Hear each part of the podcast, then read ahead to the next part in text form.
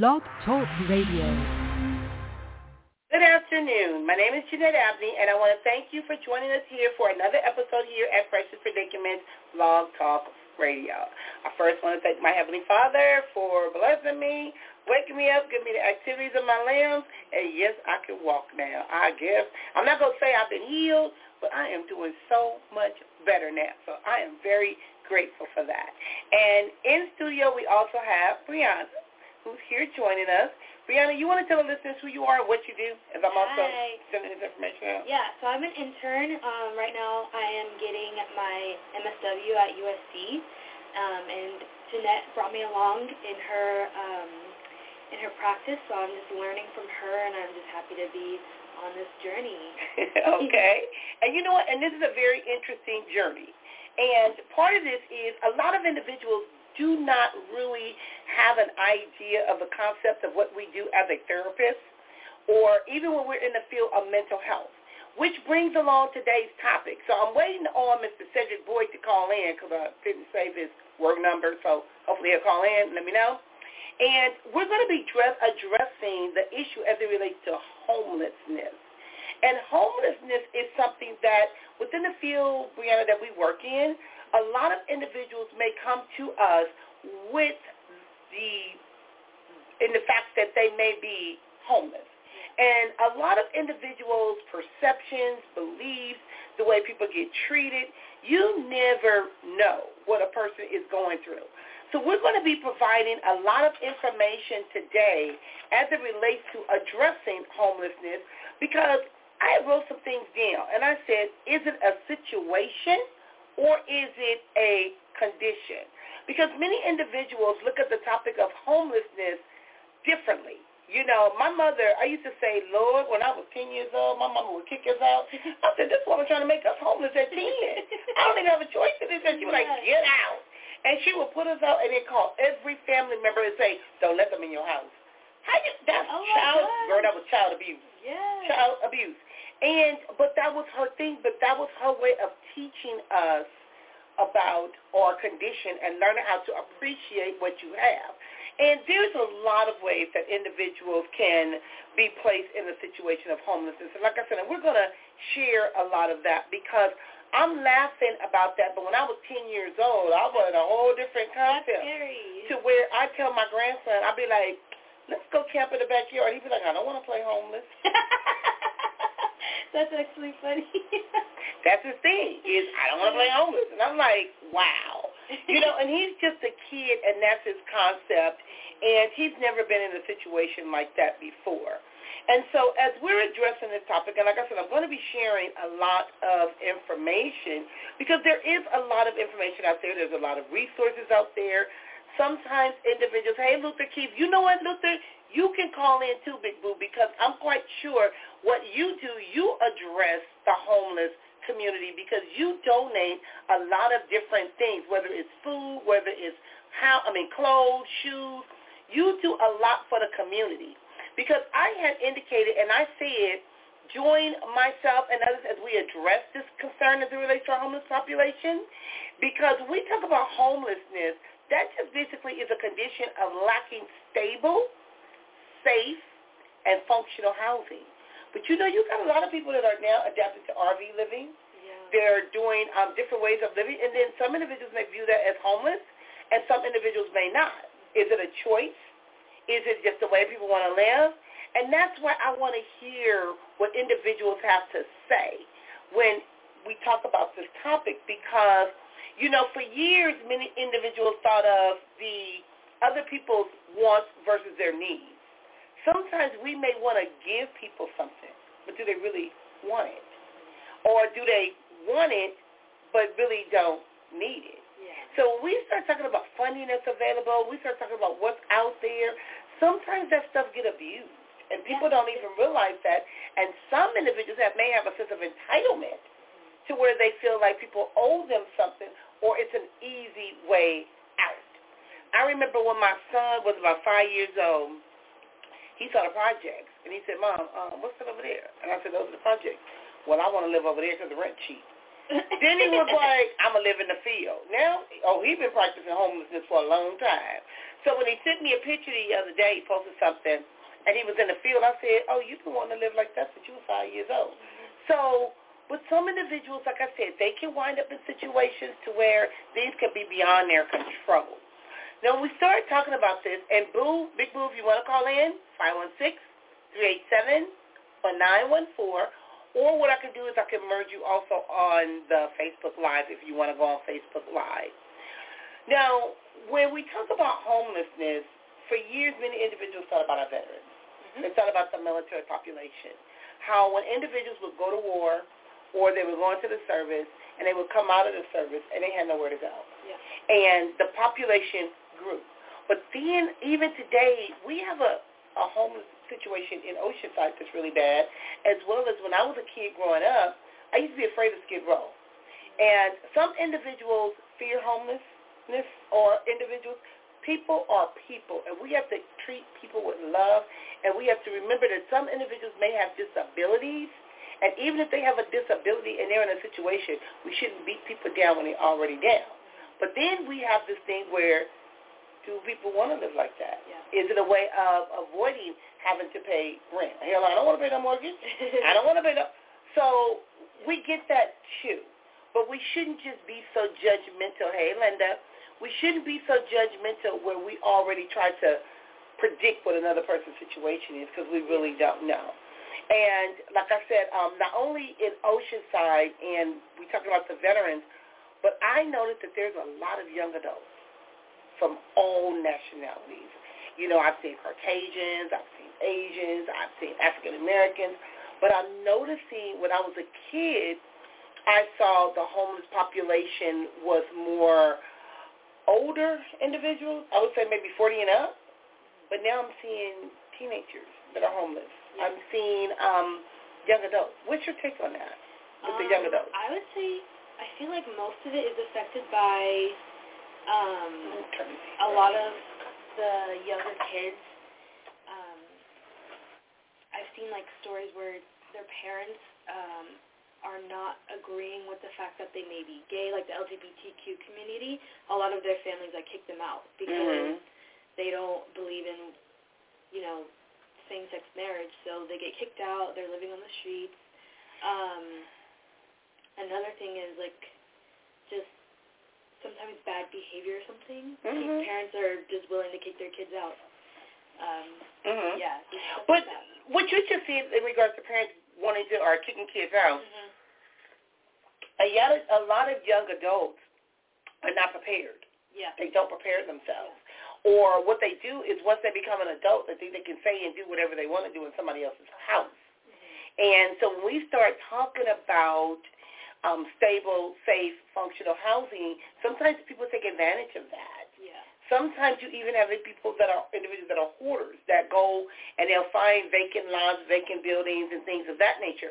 Now, I'm not one. We talk about young adults that because I have adult children. My my son is I think he'll be 38 this year, and my daughter's 30. I believe she'll be 36 this year. So they they're older. But like with my son, there's certain habits and behaviors that I'm not going to live with mm-hmm. to where I feel that sometimes people should try to get their own. Yeah. I'll help you if you're willing to help yourself. Mm-hmm. But you can't just come stay with me and think you're going to just, I got to pay all the bills? Yeah. No, yeah. that's, that's not cool. But I am noticing that a lot. I hope, see you out there watching. I am noticing that, too, that a lot of individuals have been kicked out of their home. But if you're disrespectful and you're not abiding by your parents, they don't have to let you live there. Mm-hmm. Now, also, we see substance abuse. We see a lot of individuals that have substance use disorders, and they may have lost some things in regards to their drug or alcohol use. Some individuals become unemployed. Uh, mental illness. Uh, I noticed that with one of the major diagnoses, I would say, is more paranoid schizophrenia. You find that a lot of individuals, they find a sense of freedom of just being, not having a responsibility. Yeah. And so those are just some of the things that we have to pretty much take into consideration. And I want to share with you guys that there are different types of homelessness when I was looking up doing the research. One type is literally homeless. There are some individuals that have been homeless for years. Now, at this office location, you know, like by the Circle K, you see a lot of individuals. They yeah. put in gates, they build all yeah. kind of stuff. It seems like we're in prison up in this building, yeah. and all they're trying to do is keep the homeless population out. But by that same token, if we try to give the homeless population resources, as long as the resources are not abused, can individuals, are they looking for a handout or are they just looking for a opportunity? Mm-hmm. That's where it makes a difference. So we got the literally homeless. They just literally homeless. What's your take on that? I don't know where my cousin is. um, for me, I think when you're talking about the um, they either abuse the the system or they mm-hmm. actually are homeless. I think it all it is fifty fifty. I saw in an article one time that in San Francisco they they give monthly stipends to homeless mm-hmm. people, and it's like six hundred dollars a month mm-hmm. if you're homeless. So these people choose to stay homeless so they could keep getting that six hundred dollars a month. Mm-hmm. That's them abusing the the system, but um, there are people who actually need it and use it the, correctly, so it's hard to to differentiate yeah, between and, the two and to stop the resource. You can't just like stop mm-hmm. When people need it. Oh, they need you to get closer to the oh. mic because they can't hear you. All right, okay. Victor. Thank you, Victor, for letting us know. Um, Victor, you can also call in because I think you have a program out there or was working with individuals that work with veterans that are homeless. So if you have a program out there and or you provide resources or you know information, I want to hear also what you have, what you know, so that we can share information with individuals. Yeah. Because there are some individuals that do know what's available, like in Oceanside. They know to go to Brother Benno's. Or some individuals will go to the Salvation Army. They're saying they can't hear you. Oh. So, because I know I talk loud. I got a big mouth. My I, mouth is about big as my head, so I talk I'm loud. Spoken. Sorry. I'll try to, I'll try to. You might want to move that bag out the way, so you got to get a little closer. To let's get a little closer to the thing, you know, because they can't hear what you're saying. You speak too loud.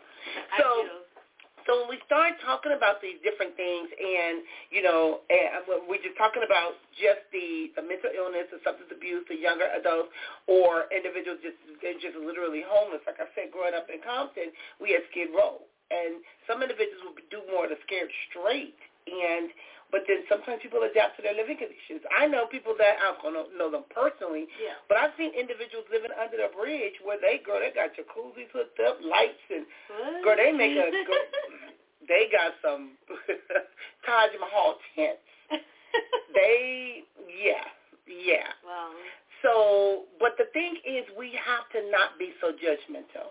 We got to take away the stereotype. Yeah.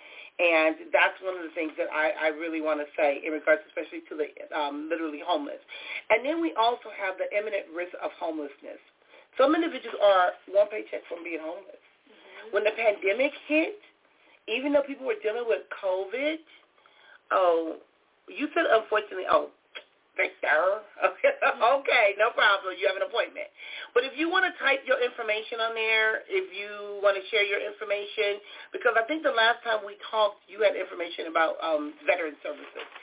But um, imminent risk of homelessness. Before I even speak on that, I want to say this, and we talk about resources. A lot of times individuals run a church. They expect the church to take care of the homeless populations. The church cannot do it all by themselves. We need more than just the church. We need the federal government. We need state. We need local communities. We need programs. We need a lot of different things. Okay, I have a caller calling in. Let me log on this caller. But uh, like I said, church do get some donations, yeah. but they don't always get a whole lot of donations to help everybody in their in their um, city. Hi, this is Jeanette. Welcome to Precious Predicaments, number ending in 151650. What would you like to share as it relates to this topic? Good morning, Sister Jeanette. This is Pastor Don G, CEO. Uh, I feel that the world is coming out of the pandemic. This is the year of Michael Jordan. It's time for us to put our game face on, our game face on, and put our hard ass on, and get back busy. Mm-hmm. And that's on that note. I dropped my plane, but I mean, we all been locked away from our loved ones and from the life as a whole. And if we don't get busy now, tomorrow won't be promised. So I, I'm just calling to support the show and I'm just calling to say thank you. Well, you know what? I thank you too, and even being in ministry, and like I said, and a lot of times the churches sometimes get a bad rap because many of the homeless populations run to the church wanting some help, and the church may not always be able or available to be able to provide a lot of the resources that many individuals think that they have. So we just have to become more knowledgeable, and the internet mm-hmm. is also called 211 in your area, which used to be like 411 to get information, but they have InfoLink and when InfoLink, yeah. they provide a lot of the information to individuals to try to help them to obtain resources if they want it. A lot of times you have parents, when we're talking about the imminent risk of homelessness, individuals trying to find places to go, shelters to go. And I'm not saying all shelters are good, all shelters are bad, because it's the people that makes the difference when we talk about yes, trying to find a place to stay because I'm gonna hold on to my food, girl. I got candy. I'm hoarding stuff, but you know, but you got to think about when you when others don't know take my food in no shelter. You know, I'm getting kicked out. You know, is we got to be aware of these things. You have some individuals that have been sexually assaulted in shelters, and so they don't know where to go. Some individuals are victims of crimes and can wind up in shelters. But we talk about the imminent risk of homelessness. Like I said, many individuals are one paycheck away from being homeless. And like I said, Amen. when COVID hit, when COVID hit, it went bad for a lot of people. So you had individuals that are homeless and sick. And they were trying to provide resources, giving people hotel vouchers. And it's sad that some individuals did abuse it. They went and they tore them hotels up. Uh, Santa Ana, because I have an office in Orange County, right there in the courthouse, right there, they had a whole community of individuals that was within the homeless population. I'm like, this is right there in their face. What are you going to do about this? How are you going to go to court and you leave in the court and you looking at a whole big old area of individuals that are homeless?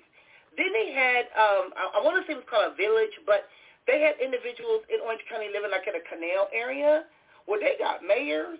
Girl, they got, honey, they govern that. They not playing. They they were not. Oh wow. Tried to clean a lot of that up. Um, Pastor Don, what is your take on some of this? Because, like I said, some areas have tried to improve because there was so much money out there, but then some individuals are still lacking resources, even for the imminent risk of homelessness. Well, I, my my take on it is like this. I'm doing something proactive about it. I have the winning team go connection store we're going to purchase 22 abandoned buildings, and we're going to put people within a 50-mile radius back to work. 90% of the crimes that's committed are by the abandoned buildings. So instead of trying to uh, change the world, I want to start with the smaller cities first and then go out to a massive scale. So my, my take on it is I have to be proactive. I have to get off from behind the pulpit, go to where the people are and meet people where they are and bring resources. Mm-hmm. And I, I feel like that's going to bring forth a lot of change. It will. It will. And you know what? And I like that because what you're seeing is bringing resources, education, jobs. Even if you don't want to get a degree, you can get a, learn a trade. Some individuals don't realize that there's grants out there that are available. There's a lot of funding out there. Even if you have a mental health issue or you know you are an introvert in regards to your personality, there's things that you can do to learn a skill or a trade. But then it becomes like, ooh, I got to go to the grocery store and I got to pay this for eggs and utilities is this Amen. high. And I was doing better living on the streets, you know. You got mm-hmm. some individuals that make more money panhandling than they do go at a job. You know, I remember That's I'll never forget I had a lady that worked for me. She was driving off the freeway and she had some Carl's Juniors and she pulled over to give the person some food. And the person said, oh, okay. I oh, don't eat. no, oh, that just reminded me of a story. I was in LA and I had a pizza and I had a box of pizza and I was, you know, I was like, you know what, I'm I'm gonna give it to this homeless person. They didn't want the food. They mm-hmm. were like, "Do you have money?" Mm-hmm. Like they rather have the money than the food. And I was like, I was just like, oh my gosh. Well, you know what? And that goes to the attitude. Yeah. A lot of times, individuals have the attitude, "I don't want to give you my money because I don't want you to buy no drugs." Yeah. Whatever they do with the money, they do with the money. You also, can't I never control that. So I, but I was just like, I felt rejected by the homeless person for not taking the pizza I was gonna give them. And oh yeah, they don't want yeah. uh uh. You got some like when we talk about don't eat pork. You try to get them, they don't eat that. they can they be in better shape than we are most of the times, you know. So, but we just need to be mindful of that because there are individuals, there are people too. So we talk about the imminent risk of homelessness. Um, Dr. Don, I mean, Pastor Don, what would you like to speak on in regard to being at imminent risk of homelessness? What are some of the things that you may see in a congregation in church? Because we have individuals that are at church that come to church, fellowship, worship. Sometimes you may not even know that they're homeless. You don't know their situation. Um, years Amen. ago, housing market crashed you had people living in their cars, sleeping in Mercedes and BMWs at Walmart. What's your take on that, Dr. Don? I mean, Dr. Don. Well, my my take is like this. I was raised in a two parent household, and I, I feel like charity starts at home first. So as a people and a community, not just being a mm-hmm. black man in America, but I'm saying I'm in America. And This is the only country where every race and everybody has an opportunity, but we have to capitalize and utilize what we have and be effective with limited resources. So coming on radio shows like this, I'm on seven to twelve shows per day, every day. I believe in putting the word out, and in the Bible they say, "My sheep will hear my voice." So if you don't put the word out and tell people you need the resources, you can't achieve and get gain the resources. So my whole take on it is like this: if we don't work together before the problem happens, we can't talk about the solution. I, I feel like we need to get together, have more healthy conversation like this, and actually start doing something. Don't just send the email. Call somebody. Did you get the email? And then after that, we're going to be all right. Mm-hmm. You're right. We got to share resources. Okay, my cousin Definitely. is logging on now. Let me log on. Hello, Mr. Cedric. How are you doing today? Eric. Okay, you want to share with the listeners who you are, what you do, because this was a topic you wanted to talk about. Hello? Uh, can you hear me? Yeah, can you hear me, Jeanette? I can. Okay, cousin, you want to tell the listeners who you are, what you do, because this is a topic that you, you wanted to bring to the table. Hang on one second. I'm having a little trouble. Can you still hear me? I can hear you. Uh, I can hear you. Okay, okay we, we cool. going back and forth, Cedric, but I can hear you. Yes. Okay, because I'm in the car and it's raining. Oh, you know what? Y'all weather down there in Sacramento, you guys can have that. Mm-hmm. It was so yeah. I don't know what I don't know what's going on up here, girl. It yeah, was cold. It's, it's not like that generally. Yeah, it's generally not like this. I don't know what's going on. Um, uh-huh. But anyway, um, yeah, um, I'm, my name is Cedric Boyd. Um, I'm an author. I'm a personal services coordinator for uh, for a company called Hope Cooperative now, and um, what we do is what what what I do is connect uh, mentally ill people with housing, with doctors, with uh, with uh, medication, with food and resources if they're homeless. And even if they're not homeless, we still try to stabilize their uh, their living situation and their uh, environment as best we can. Mm-hmm. You know, Cedric, when I was there and I was telling Jerome, I said, you know what? It's too cold to have a homeless population out here. It is just too cold. And then before we left, what yeah. did I see? A person on a bicycle that looked homeless. I said, right. how to survive? It seemed like you just die out there. That's how freaking cold it was.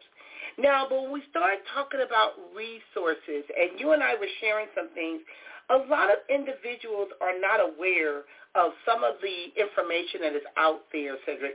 What is what is what is a way that a let's say I have a an 18 year old and I find out that my 18 year old has um, paranoid schizophrenia or has a drug problem and this person can't stay in my home. I, I can't live like this. What are some of the things in your area that you know that is available? Or what is a parent to do? Because many parents don't want their children to be homeless, but sometimes if you don't do something, you go be homeless. So what, right. what you well, there's um, there's a couple of programs. There's um, room and boards, which are uh, for clients that aren't as severely um, challenged in terms of their mental health or maybe their uh, uh, drug addiction or anything like that. Um, there's, there's room and board, and there's also board and cares. Board and cares mm-hmm. are a little bit different. They, they have they're they're fully staffed you know, um, they assist you with taking your medication. They assist you with um, they assist you with transportation, you know, meals and stuff like that. And that depends on what what level your uh, your um, client will fall under. See, level level fours are reserved for people that are um, a little more severely. Um, I guess what's what's the term I'm looking for? Um, Chronically mentally ill. Yeah, yeah, a little more severely mentally ill. Level threes and twos are for people that are functioning that just need assistance, or people mm-hmm. myself like service coordinators, and you know, just kind of assisting them until they can, you know, get to a level where they can take care of it themselves. So depending on, you know, it depends on how severe, how severely mentally ill your your child is at that point. Um, but there's places you can reach out. You can go to the county mental health clinics. Um, there's a lot of uh, people sub subcontracted through the county, like myself, um, at uh, Hope Cooperative. So there's a lot of resources. Um, your best place to start, I think, is I don't know if they have it in Los Angeles now. Is two eight eight dialing two eight eight, and there's a mental health professional that can steer you to um, to help. Mm-hmm. I know that a lot. You guys yeah, what's called InfoLink called two one one. Um, Pastor Don, I see you back on right. the line, so I, I clicked you back on. So when we talk about that, like I said, there are help um, county I'm clinics. A lot of information with county clinics and utilizing your community resources. So you gotta, and, and you know what? I'm gonna tell you this: when they people was complaining about Obama phones and all of this other stuff, and giving individuals access to internet services, so people have the availability and the, the capability to get information. Yeah. Information is the key way to, to the tools to help with some of this is by knowing what's out there and what's available, and not trying yeah, to. I mean, no. Mm-hmm. You know what I mean? People don't mm-hmm. know, and like they just sit there defenseless out here that there's not a lot of programs, and there's a lot of money and a lot of programs that can assist you in getting back on your feet. You mm-hmm. know, you just like you said, you can call uh, you can call two one one. You know, they have a lot of programs, and two eight eight is, is if you're in distress. Um, mm-hmm. Like you're having an episode and you're in mental distress I don't know if that's available in Los Angeles right now, but you'll get on the phone with a mental health professional. They'll send somebody out to wherever you're at. And, uh, you know, instead of calling 911 and potentially escalating the situation, we know how um, the police respond to our people when there's when there's some sort of well, you know what, you know what, Cedric, I want to I want to touch on that a little bit, and this is the sad part.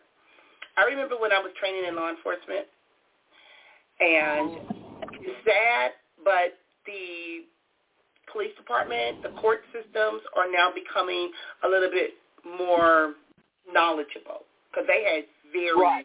limited education resources as it related to homelessness as well as mental illness. So we have what's called now a mental health court that address individual mental health issues. We have what's called a homeless court. I know we have these things yeah. in California. So I can only speak on what I know. Yeah. I can't share information in other county, states, communities, countries, but we have that here. And what they do is they try to make sure that they are connecting individuals with the appropriate services. It's kind of like Cedric when we were talking about, we were having dinner, we were talking about the ACE, that the adult right. severity, um, many individuals don't even realize that. And also talking about um, now, oh, the CANS assessment. The CANS assessment right. assess people's needs. And once you find out what a person needs, you're able to help them more because what you may give them is what they, they may not even want. Now, this office, like right. I said, we know, I said, we got this kind of barricaded up in here. When I was at the other location in Oceanside, I don't know what it was. I didn't even need security because I had homeless people sleeping at my front door. And I would pull up and they would be like, I feel comfortable here. I feel safe here. Right. And it was really weird. I'm like, I couldn't even get in my door. They didn't even know who I was or what I did. But even in my Fullerton office, I always had individuals homeless sleeping at my front door. And I'll never forget one time, because um, I'm one that um, I used to always give back to the community by Thanksgiving. Once my mom passed and my sisters was gone, I was like, I ain't got nobody to cook for. I ain't got nothing to do. I would cook for my clients. Is what I would do. And I'll never forget one time I had a whole lot of food, and I went to my office, and it was late at night, and this woman had a wheelchair and was sleeping by my door in a cardboard box. And I pulled up, and I blew the horn, and she acted like she wanted to move. And my daughter said, Mom, you can give her the food. I said, uh-uh, I'll give her some money before I give her my food. my, my daughter said, Mom, you know your money was worth way more than giving her money was worth way way more than giving her your food. You know, but it goes back to like you said, the rejection. Sometimes you don't want to be rejected, and they don't want to be rejected either. Right. Um, another right. thing, we're talking about the different types of homelessness besides the literally homeless, the imminent risk of homelessness, homelessness under federal and um, statutes. We have what's called living below the poverty line that a lot of individuals don't even realize. Oh, I know what I was about to say. I was talking about law enforcement because somebody brought that up. Do you know that for years they used to view it as non-human involved? They would mistreat the homeless populations and I not even consider them as a human being. But what happened was so many lawsuits occurred because just because that person is homeless, you don't know who the hell their family is. Yeah. You done set up there and mistreated somebody, and now you done been sued. They didn't realize that. So we got that. And then we also have the fourth one is fleeing or attempted to flee domestic violence or relationship. Some individuals will say, you know what, I would rather live on the streets to be in a domestic violence situation or be abused or be sexually assaulted or be in a toxic violent relationship. Cedric, what is your take on that? Because a lot of times we kind of minimize, we think everybody have a mental health issue. But what about those that are fleeing um, domestic violence or a toxic relationship? And they become homeless because their home is no longer safe. Right. Well, they, well, you know, the city of Sacramento, I'm sure Los Angeles, they have a lot of uh, domestic violence shelters mm-hmm. you know, that are available. If people don't know, again, the information – if people don't know where they are and people can't get in contact with um, the agency, um, they're basically useless if you don't know where they are. So, so we, all we can do is really encourage people to dial. Um, if anybody's in that situation and law enforcement isn't helping them, um, there's just so many shelters, WEAVE, and, and there's just there's so many places that women can go with children. But um, the, the important thing is to try to get the information. And again, 211 is an excellent source. Um, I don't know how we would get the word out about mm-hmm. these places yet. I'm not sure. Um, One of the things, Cedric, I said, the internet is powerful. Now, we have another caller calling in. Let me log this person on, see if they have any information they want to share. Hi, this is Jeanette. Welcome to Purchase Predicaments, number ending in 4449. What would you like to share with the listeners as it relates to this topic? Hi, hi. Uh, this is Kirby Dunn, Jr. CEO. Invited me to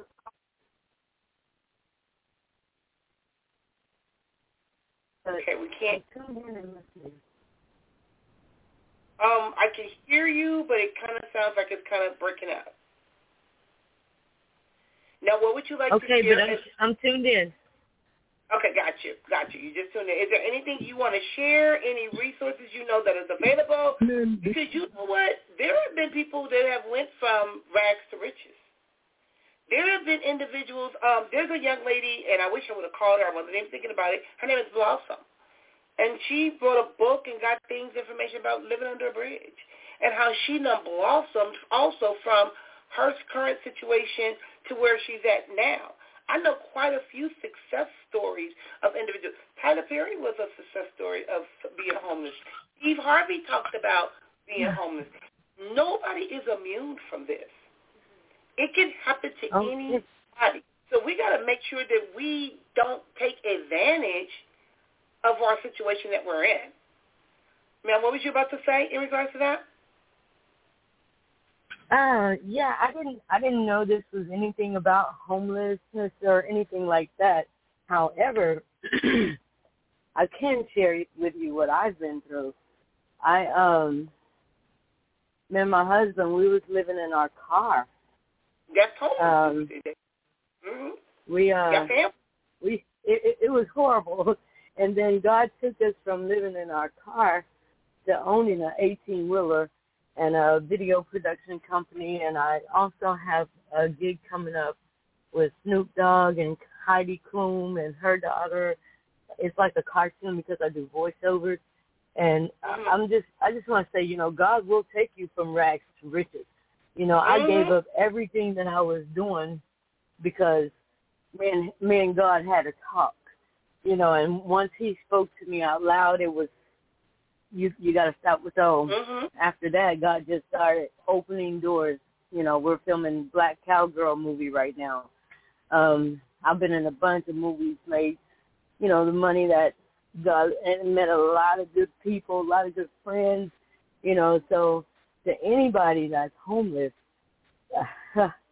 I, I would I even have a, a group where we actually go and find homeless people on the street and we mm-hmm. give them a haircut, you know, get them a job mm-hmm. and, you know, get them back on their feet. We even have a place for them to stay. We're booked up right now, but we have a, a home that we're going to have coming up in July where we're, mm-hmm. we're going to go get three more people. And, you know what's you know, interesting? You said that my, I mean, I have a big heart and um, I remember when I had my Fullerton office, there was a guy my daughter had. He had a seizure one day in front of my office. He came into my office with a rose for my daughter, and name was Sir Lovelands. and I said, something special about this. I found out that this man had two businesses. His wife had died of cancer. He became homeless. Very oh, smart. Oh, wow. This man would think about my therapist, everybody my client, my my counselors would get mad because they thought the homeless man was running the company. Me and that man, we was we was like we was we was straight tight. And it's crazy because one year it was my birthday fell on Easter, and I said, "Well, what are you doing for Easter?" He said, "Nothing." I said, "My daughter's gonna pick you up and bring you to my house." He didn't believe me. My daughter drove to Fullerton, gave that man a ride, brought him to my house. I'm at work, right? I got a homeless man from Fullerton into my house calling me, Jeanette, yeah, I just made your grandkids lunch. Girl, the oh, man, oh, wow. the man then, the next morning, I'm sitting there, I don't know mental health. I don't, he, he, he, the next morning, that man came downstairs with a Bible in his hand, had shaved at my house, took a shower. I didn't recognize he was the same person. But he appreciated that. Let me um log somebody else in. We got another caller calling in. Number ending in four nine five three. So like I said, don't underestimate nobody. Don't and you know what, ma'am? I am very proud of you and what you do and you didn't give up. And see that's another thing that we don't realize is some people there's homeless families out there. You know, it's not just mental health. It's not just it's something wrong. It's not that you know. Yeah, we have individuals that come out of prison and they don't have no place to go. But there's a lot of different situations that people are dealing with. Okay, somebody just logged on and their number is ending in I believe it's four nine five. What would you like to add to this show? You know, you talk about uh, addressing the homeless. That's the church's responsibility, foremost than anything else. It's not the federal government and churches should step forward because they use it, their 503, their their tax exempt status is for them to provide a service that people would otherwise look to the federal government for, and they're let not me, doing it apparently. Let me say this: I'm gonna agree to disagree out of respect because there are a lot of churches that are broke. They don't have the money to do that. It's a community responsibility, not just the church because you got different denominations of churches. You got people don't want to go to the mosque, they don't want to go to the synagogue, they don't want to go to the blue. So when we just put all the responsibility on the church, we're projecting that onto the church. It takes more than just the church. Well, so who in the community is responsible? Well, but when you say just the church, when you say it's not the federal government, we give billions and it's billions not. of away to other countries to help with their situations. The money comes from the federal government. There's money set no. aside. No, the federal sir, government I, gets its powers. The federal sir, government gets its powers from the state. Sir, let me Not let me say this, sir. I, we're gonna agree to disagree, and I'm saying this as a business owner who also worked for Orange County Healthcare Agency and saw where a lot of that funding was coming from have sat at boards, went to Sacramento, and I've seen it. So I can't say where all this money, and I, I'm not one that knows the church politics, But I'm not going to just say that this is all the church responsibility because if that's the case, the people in the responsibility, that means that they should also go attend the church that they're going to get the services from, and they won't, and they don't. Because well, you're talking has, about Orange County. You're talking about a state. That's California. That's not the federal government. There's no, nothing in the Constitution that allows. There's nothing in the Constitution that allows Congress to take care of the homeless. Sir, Again, we're going to agree to disagree because we, when you start talking about the Constitution, That's do you know how long ago the Constitution was written? Okay, so that don't make no difference. It still hey, lives today. Sir, how long ago was the Bible written? Sir, I would say this: go online, Google, use Google funding, and see where some of that money is coming from. It ain't just coming from the church. Churches just because you have a private, just because you have a just because you have a nonprofit, a nonprofit, nonprofit tax status, it doesn't mean people are giving you money. People are not just giving church money. Where are they supposed to get it from? Well, here's so the we point. Gotta, and mm-hmm. here's the point. And the federal federal funds come from U.S. taxpayers. Some taxpayers don't want their money going there. So it okay. shouldn't fall on the back of the federal government. It should be on those charitable organizations that's why they are set up as charitable organizations. But sir, if people don't donate to those charitable organizations, they don't get the money. They don't get the money. Like I said, you talking about you talking to a woman who owns two companies. I am a business owner. I I have a, a young lady that I work with that we help do the the the, the um uh, nonprofit organization. I have people that work with me that have businesses that are nonprofit organizations. So we got to do our homework. Let me um let me log on this person. Okay, we have another caller calling in, and the number is one one six two. And like I said, we got to utilize our resources, and part of this has become the mindset. And like I said, I know for years many individuals just ran to the church looking for stuff. But then once I started going to church and I started seeing what was the church, they didn't have it. And people were disappointed. Yes. They were very upset and disappointed. Just because you have a nonprofit organization doesn't mean you have the money to do that. Yeah. Okay. Um, caller just logged in at 1162. What would you like to add to this topic? Okay. Okay, she ain't got nothing to say. Okay, Cedric. Cousin? I don't know where my cousin went. But cousin, what would you, okay. Can you, you know what we had? Okay, is that Cedric? Hey, Cedric. Jeanette. Jeanette, yeah. What would you like to say hey, in Jeanette, regards I'm, to the caller? What would you like to say or your comment in regards to the caller with the perception that, that it's the church's responsibility to take care of the homeless population? Jeanette, Jeanette, go to somebody else. I got I got caught up real quick. Okay, got you. Can you Pastor Don. Else? Don, you on yeah. the air. You a pastor. Pastor Don, sure. is it your responsibility to take care of your community with the homelessness? Even though we have outreach programs, even though we got all of this stuff going on, what is your take on that, Pastor Don, if you're still there? Okay. You know, a lot of times, and this is just a round table to mm-hmm. talk about things, because some people say it should be another person's own personal responsibility to take care of themselves. If we look at it from that perspective, give me one second. Hey, Steven, you know I'm on the radio, right? No, I did not know you okay. Okay, well, since you just got out of school, and I want you to speak on this because you had made a comment before about individuals that were talking about um, outreach programs, especially in prison and going to the jails. Addressing homelessness is the topic for today. What are some of the resources that are available for individuals that are just getting out of jail from being incarcerated to help to try to, because one of the things is we need to focus on more trying to educate people about homelessness and trying to prevent homelessness. Because sometimes individuals that are coming out of jail after being in jail for years, it doesn't even have to be years. It could be if you send me to jail for 90 days, I'm in trouble. So how am I going to pay my bills in 90 days? So, Stephen, what are some of the, the information that you may have in regards to that? And, and I want to say, Linda said it is not the church responsibility all the time, even though there's churches that go downtown to feed the homeless. That's true. Okay, um, Stephen, what would you like to say about individuals that are um, getting out of, are incarcerated and don't have nowhere to go and can become homeless? Uh, well, enough to have family where I wasn't in that situation. But um, in a situation where a person who isn't that fortunate, uh, I don't think it's, you know, where you go. I think it's like who you know. I happen to know a few people who actually gave me hookups on how or where to go to, you know, and, and that's how I was able to find out to get a job and whatnot because the people I knew.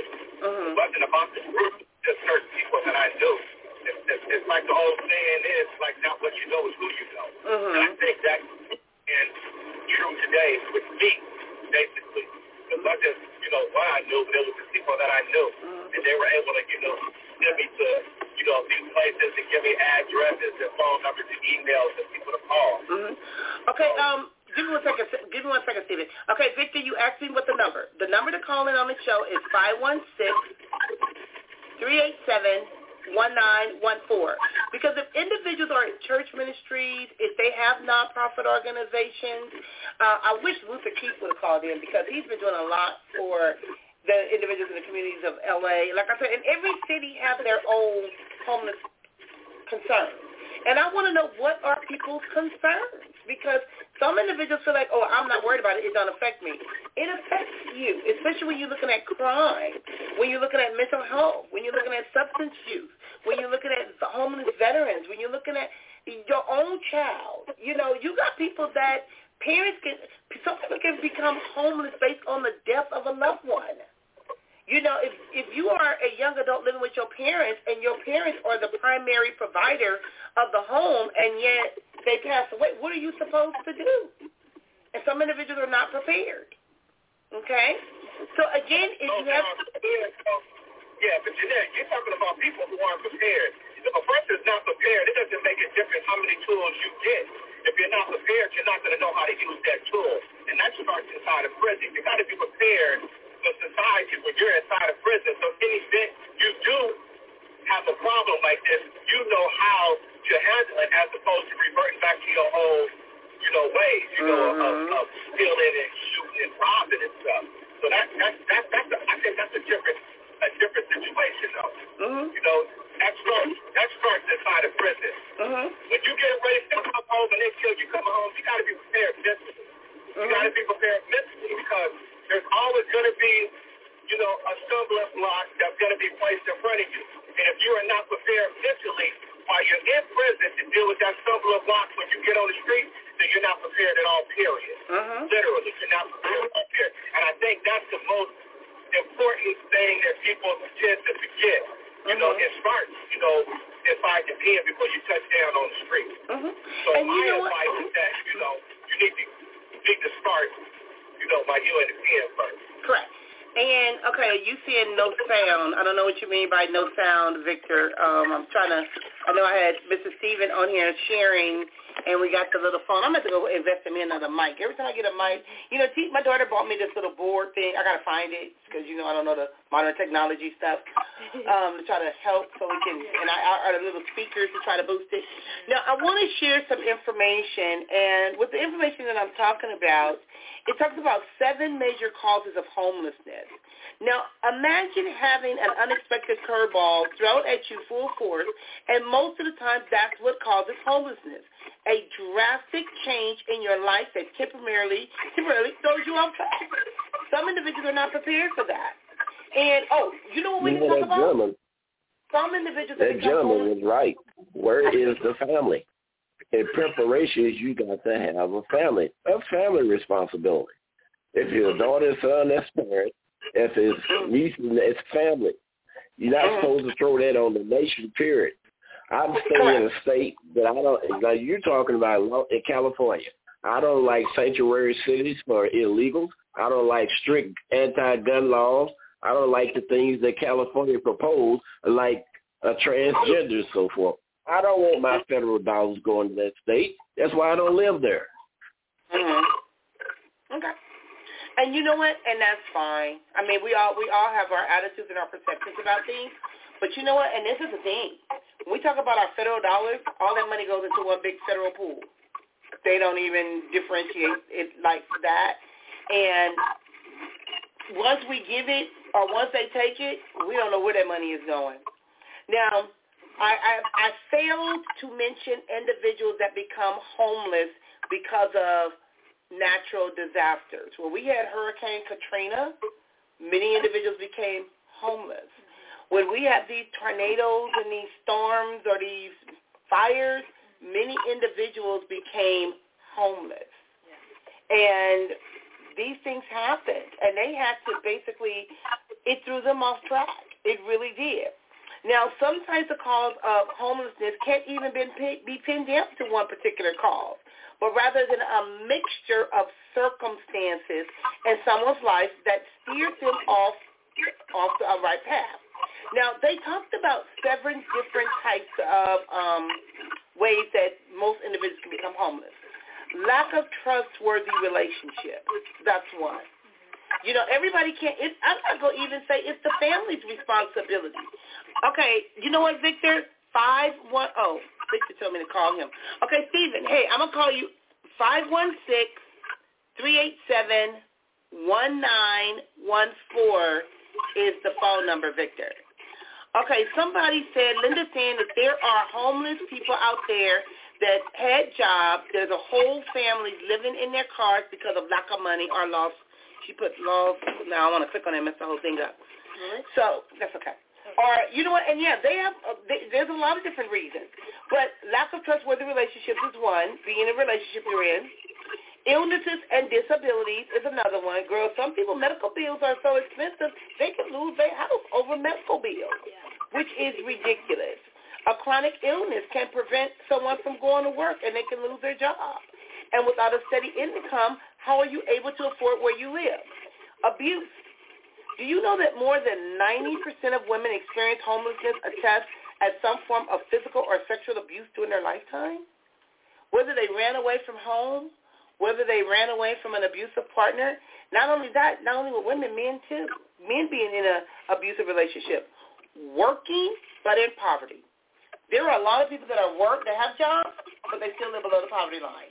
Okay, let me, I think this is Victor calling in. Okay, Number ending in 1162. Victor, is that you? Yes, it is. Can you hear me? Yes, I can, Victor. What would you like to share? And I want to say, Victor, you know we've been knowing each other ever since elementary school. and I want you to know I am proud of you, Victor. I am very proud of you and the work that you do. And you can touch on some things as it relates to the callers. Um, what it, I don't want to say because there's no right or wrong. It's about providing information but you also help ministries and churches try to seek and obtain funding. You also do. Tell, tell me what you do, Victor. Well, we help churches build fundable programs to impact their community vision. Uh huh. And um, I, I, I, I, can you hear me? Uh huh. I'm Hello? listening. I'm listening. Okay, so I was listening to the caller, and he he wasn't about the churches and the nonprofit, the church's uh, responsibility to take care of the uh, the homeless and the poor. Uh, from a biblical standpoint, he's speaking accurately, but from a governmental standpoint um, or viewer standpoint, uh, the government do have access for churches to fulfill those obligations of supporting uh, those uh, less fortunate and those homeless. Uh, but the churches are not in position to access the grant funding based off of the infrastructure. Mm-hmm. And the reason why they have a faith-based initiative because they know the churches have um, any nonprofit needs. Uh, they need numbers, and churches have numbers, and they also have the desire to serve but mm-hmm. churches are not set up to receive the funding because churches are most churches should i say are not structured as a business uh, as a nonprofit organization. And grant funders speaks to nonprofit organization and they fund nonprofit organizations it doesn't matter if you're a church or not. It's just the infrastructure that they fund saying that you have the ability to walk off the services that you said you can do and be able to um, be able to account for the monies and have a transformation with the resources that they provide. Most churches are not set up that way to receive that type of funding. You know what, Victor? You said something that's powerful, and I want to put it out there because we have a misperception. You got to account for that money. Just because you yes. apply for a grant, don't abuse it because you go to jail for that. You know, well, you can't even. It's very difficult to get it Mm-hmm. It is difficult to get okay. it because when you going and you filling out them RFPs or you filling out these grants because they got um, county funding, they got um, they used to have what's called bid sync, bid sync and BidNet. Those were the two different um, bidding purchaser that we would have to go through. I haven't did it in years to apply for any type of grant because it would start from, you know, sometimes the federal government and you got the state, then it was to the county, then the county would allocate resources to different program providers. And, you know, and the, the thing is just a tax status when you're talking about the 501c. But by that same token, you got to apply for them grants. If you don't apply for it, the money ain't going to just fly into your, just jump in your mailbox. It don't work like that. It's a lot of paperwork. You've been seeing me sitting here for months and like, I got to do this, I got to do that, I got to do, and I ain't did nothing. but, right, you see how many clients we got. All right, so Victor, what else would you like to share with um, with the listeners in regards to because like I said, I know you work with veterans and um, we see that. We see individuals that are working but in poverty that, you know, some homeless individuals, people say get a job. There are homeless people that have a job. Yeah. But you can't afford it. Well, yeah. Now was the number one reason that they saw was the lack of affordable housing. Yeah. Many people can't yeah, afford it. It's crazy but that is a, a, a, a, like you said, they have so many different variations of what homeless definition is. Mm-hmm. Um, there's homeless definition called McKinney Vento Act, McKinney Vento Act, which is for the mm-hmm. school district, and that states that it can be two or three families housed together, together and that's yeah. considered homeless as well. Mm-hmm. Um, so that's a different type of funding that's allocated as well. Then you have chronic homelessness, mm-hmm. uh, which is someone who's been on the street uh, over a year or more, or had several, three different episodes in within one year. They can be con- considered as chronic homelessness. But the big the misconception is that government funding leaves fr- government funding is for people who have some type of disability disability or issues. Mm-hmm. Um, so it's not saying you just because you become homeless uh, that you that the federal government is going to give you money. That's when you have to go apply for county aid and those type of programs that can rehouse. They call it rapid rehousing. Mm-hmm. So there's all different types of homeless programs that's out there, but the thing is, we kind of gulp everyone in the same boat. Mm-hmm. But it, you have to understand well, how it actually works. Uh, that's where the problem comes in. yeah. The federal government today bringing in Ukrainian refugees and giving them all those perks. Afghan refugees, Syrians. That's wrong. We're not supposed to be taking care of the world. Los Angeles County is supposed to take care of Los Angeles. Texas County takes care of Texas County. When you bring people in from outside of this country that never paid into the taxing system, no, definitely no. But there is enough resources out there for our or nonprofit organizations, but a lot of times our nonprofit organizations not set up to serve homeless populations. It's a difference between program. The federal government funds programs. They don't fund activities. Most mm-hmm. churches have activities, and you have to fund your own activities.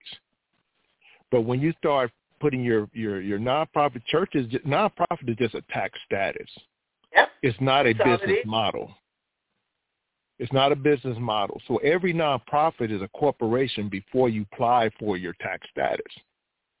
Mm-hmm. So the difference is that when you apply for a federal, you're saying for your organization, as any organization, as any business, you're saying that we don't provide a product, we provide services, and that's where the nonprofit comes in at.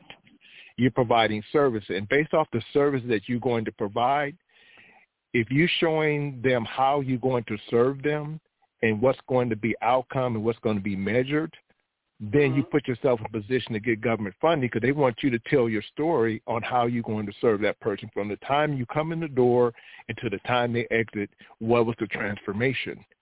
But if mm-hmm. you're not like set that. up to even do that, if you're not set up to do that, then it doesn't matter what you may feel emotionally about what the government's not doing. It's like the Lord you said, know, give unto Caesar what unto Caesar, and give unto the Lord what's unto the Lord. So if you get in decency and order, and you and you structure your your um, church or your church outreach based off of what the government said they're going to fund, then you'll get the funding. Mm-hmm. You know, I got a suggestion, and I'm gonna leave y'all a lot of time. When you have a person in those situations, then the agent should, should call the family in and say, you got a family member that's down on their back. You need to be taken care of them. If we do, we're going to charge every and last one of you. Okay, That's okay, when wait, wait, wait, wait. Let me let me back up. Let me back up. Let me back up here with that. What you just said. You know, I have an uncle, and my uncle created a situation for himself. And because I own two businesses and what I do, my uncle told me I was mad at you because people say, why you out here and why you living the way you living and you got a niece that got da da da da da da da da. My uncle don't talk to me. I don't know his situation. That's not my responsibility. If I became it is your homeless, responsibility. He's no, your blood. no, talk to you and I don't I know where you are. Love, I can't me love your children more than Let me say you do. No, let me say this, sir, because you said family. We got family that we don't even know. How is that my responsibility and I don't even know your name? Well, that's this. That's what you call dysfunctionality. No, That is just one of the problems. You got dysfunctional families. Just as you can, Papa was a Rolling Stone. That comes Papa- with a cost at some point in time. Papa don't have to be a rolling stone to have extended family members you don't know. That doesn't mean Papa was a rolling stone. If you go out and make them, you should know. No, what I'm saying is, I got one grandmother had seven kids, another grandmother had six kids. These kids had kids, these kids had kids. I don't know all these people. How? Why am I responsible for their situation? And that's one of the problems. that's one of the problems.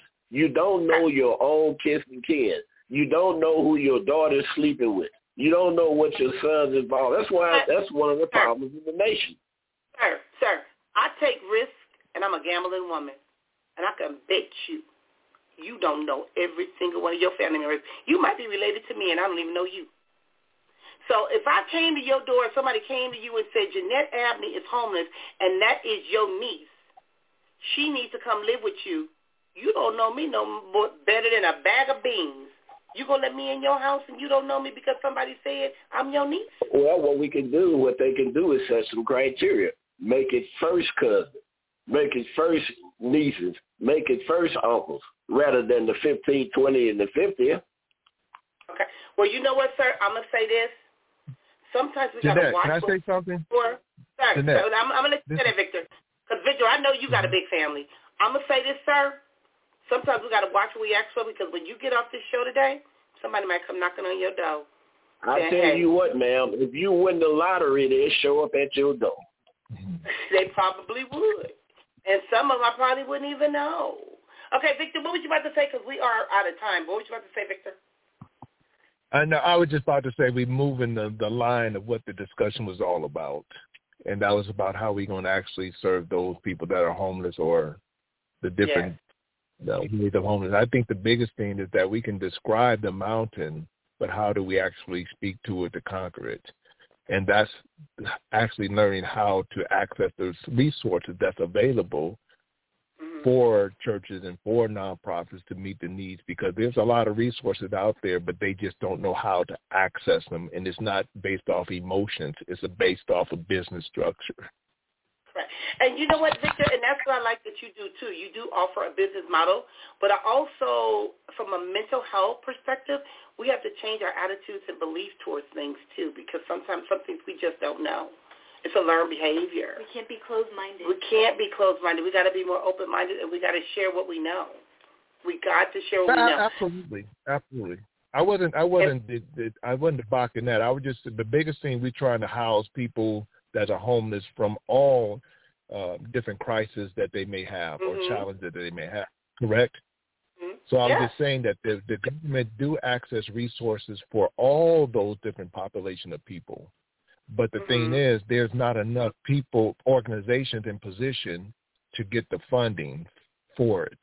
That's the biggest thing I'm saying. They want to house everybody, but they don't have enough nonprofits in position to facilitate the money to do it.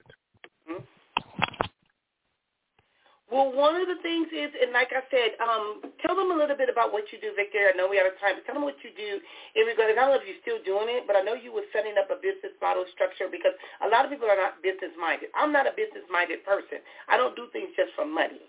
I provide a service. I enjoy talking to people. I do my best to help people, but my business, my, it sucks. I ain't going to lie, it sucks. So, what is it that you do in help churches, and what is a what what do you offer?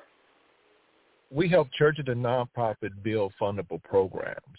And the biggest thing is the misconception is government program, government and state of state programs funds programs. They don't fund activities.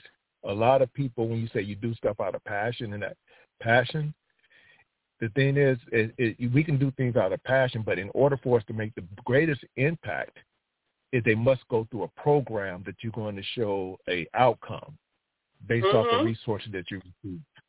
So yeah, I'm I'm passionate about what we do and for the homeless.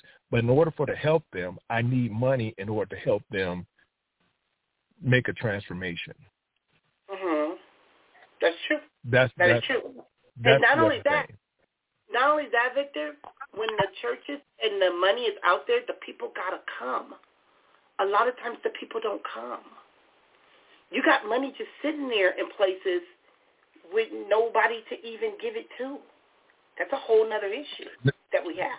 So that's, well, that's I, agree with, I agree with Victor. I think the government should definitely take care of veterans of foreign wars, absolutely. But there's no love in giving like those who give from their hearts rather than forcing people to give. When you force people to give like they do with these schemes using tax dollars, uh-uh. People are despising of that. Mm-hmm. I understood. I believe that the wealth of the wicked is stored up for the righteous. And who are, when we say the right, the wicked, we're talking about systems, not the individual people, but wicked systems. And the government has more money. They give out 20, a 100, they gave out just alone last year, 90, 90 trillion dollars mm-hmm. in nonprofit efforts. Mm-hmm. That's how much money they gave out. So the thing is, they want to give out the money, but you still have to show how are you going to facilitate the money. Mm-hmm. And that's where God has given my wife and I a vision to pull out a billion dollars out this world system in the next three years. And Mm-hmm. how well, are we know, going to do that? We're going to teach. One of the reasons we're going to teach churches on how to build fundable programs. May it be from homeless programs, may it be from food services programs. The thing mm-hmm. is to Mm-hmm. show them how to build programs that get funded for they can impact their uh-huh. communities, for they meet the needs of the people, and they don't have to come from the church's pocket. It can come from the from the government in alignment. They don't dictate what you do with the money. They just want you to see how you're going to facilitate the money, even just like a bank loan. The bank want to show you how you're going to pay them back. They want you to prove how you're going to pay them back when you apply for a bank loan, right? So the, the government is saying we're going to give you, we'll give you the money, but show us on how you're going to facilitate it. Show you how you're going to give us a return on the dollar that we give you. And so uh, if you can show that, then the money's available. We did ten mil. We did ten million dollars in six years. Mm-hmm. You know what, too, Victor? A lot of individuals are not even aware of how you can learn how to become a grant writer, how you can learn how to process and access that information. Information is key, very key. Yeah, information is key. Right. Well, you know another thing too, Victor if I, a taxpayer, could keep those dollars in my pocket and giving it to the government who don't do right with it anyway, then I would be able to give to the church. Then I would be able to give to this organization. that food pantry and so on. But when you taking my money through some devious tax scheme, I don't have it. Therefore, I have to say no. You guys have a nice day. Mm, well, thank okay, you. so you too. We really appreciate your input. Again, I want to thank you for joining us here at Precious Predicaments Blog Talk Radio. Victor, how can somebody find you? How could they connect with you? Let's say they want to start up a church or they want to get information about a 504, 503C. How can they connect with you? I, I want to say this. I want to share this story because you know my father. My father had mm-hmm. this idea before he passed away about transitional housing for men. And I said, oh, so you want to start a nonprofit organization. I don't want nothing for no profit. If I ain't making no profit, I don't want. I said, Lord, this man don't understand a nonprofit from a for-profit and don't realize it's just this ignorant but what I'm gonna do with a nonprofit? I need a profit. What you mean I ain't gonna make no? I said, oh my God, and it goes back again. We gotta educate people. We we really do, and and it's not that if people go understand all of this, you're not gonna understand mm-hmm. it. There are people that know how to do this stuff. There's individuals that are going to school to learn how to write grants, find grants, do all of this stuff. Got, we, we, we got to be more open-minded. So how can they find you, Victor? They can go to the Myles Factor, uh, the Myles Factor, M-Y-L-E-S Factor, uh, and they'll find us there. Okay. www.themylesfactor.com dot com. Mm-hmm. Brianna, anything you want to share before we end the show today? Um, just the the part where um, I can't see your face on Facebook. Sorry. the part where the one caller said that the church's responsibility was solely on homelessness, I was thinking like, how would it be um, over the years? Like the church would only do resources like food, clothing, how would they actually prevent homelessness? Like what would they provide? They don't provide resources to to find housing or anything like that. So I just don't understand that perception of the church being the only one to That's help people. What people think. That's what people go to. There's no way the church could literally help change or improve the homeless population. They don't have all the they have to, you know, stay standing themselves. They can't, you know, give housing to people and all that stuff. So I just don't see how that would work. and not only that, some of the church, some of the churches have members in their congregation. They can they have their own members. Mm-hmm. So we just got to be aware it of that. It has to come through grant funding. It has to come yeah. through grant funding. It has mm-hmm. to. And some not aware of that. Well, again, addressing this, the different types of homelessness. I hope you got some information. You can call 211-411. Utilize your information your community resources are huge, but don't expect for someone to bail you out of your situation because it's like in regards to do you want a handout or do you want an opportunity? There are opportunities. That lady that called in and said that she's now doing voiceovers with Snoop Dogg and you know, I've heard a lot of success stories of individuals because you don't understand where they come from. Like they say, you don't know or understand their glory until you see hear their story. You you you don't know. But we gotta we gotta stop being so judgmental. And I know I'm not responsible for all my family members. That's mm-hmm. not my oh, responsibility. Oh, it's not. No. And I'm not gonna make it my responsibility, nor do I want to be a burden on somebody else. My daughter, you heard me when I was talking to my daughter on the phone about her car breaking down, mm-hmm. and she wanted to know how I know. Some things we just got to figure it out. We got to utilize what's available for us. Mm-hmm. Okay. Now, tomorrow I want to be talking about sacrifice, even though we're still in Black History, and tomorrow is the end of February, so we can even talk about how we didn't talk about how they're the the nationalities of homelessness because there are a lot of African Americans that are homeless, and like I said, they, some people go from rags to riches. So February tomorrow, 28th is the last day of Black History Month.